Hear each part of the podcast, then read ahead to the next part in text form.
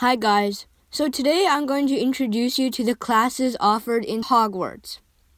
So, the core classes that you can't drop are astronomy, charms, defense against the dark arts, flying, herbology, history of magic, potions, and transfiguration.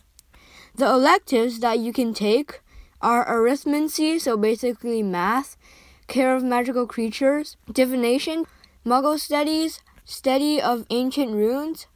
And in the last two years, so the sixth and uh, the seventh year, you can take advanced arithmetic and alchemy, and also apparition.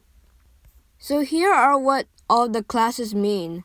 So the first one, astronomy, is basically studying the planets and the stars.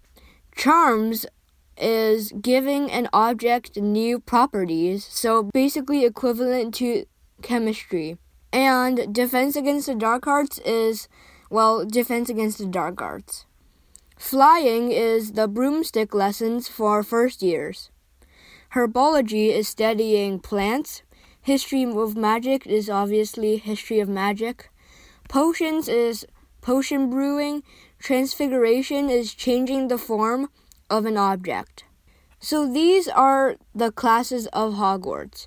Personally, I would love to study potions because uh, I think making potions, brewing potions, it's kind of cool. It's kind of cool that you can put stuff together and then make a potion that gives, say, luck. So, yeah. What classes would you be an expert in? Goodbye.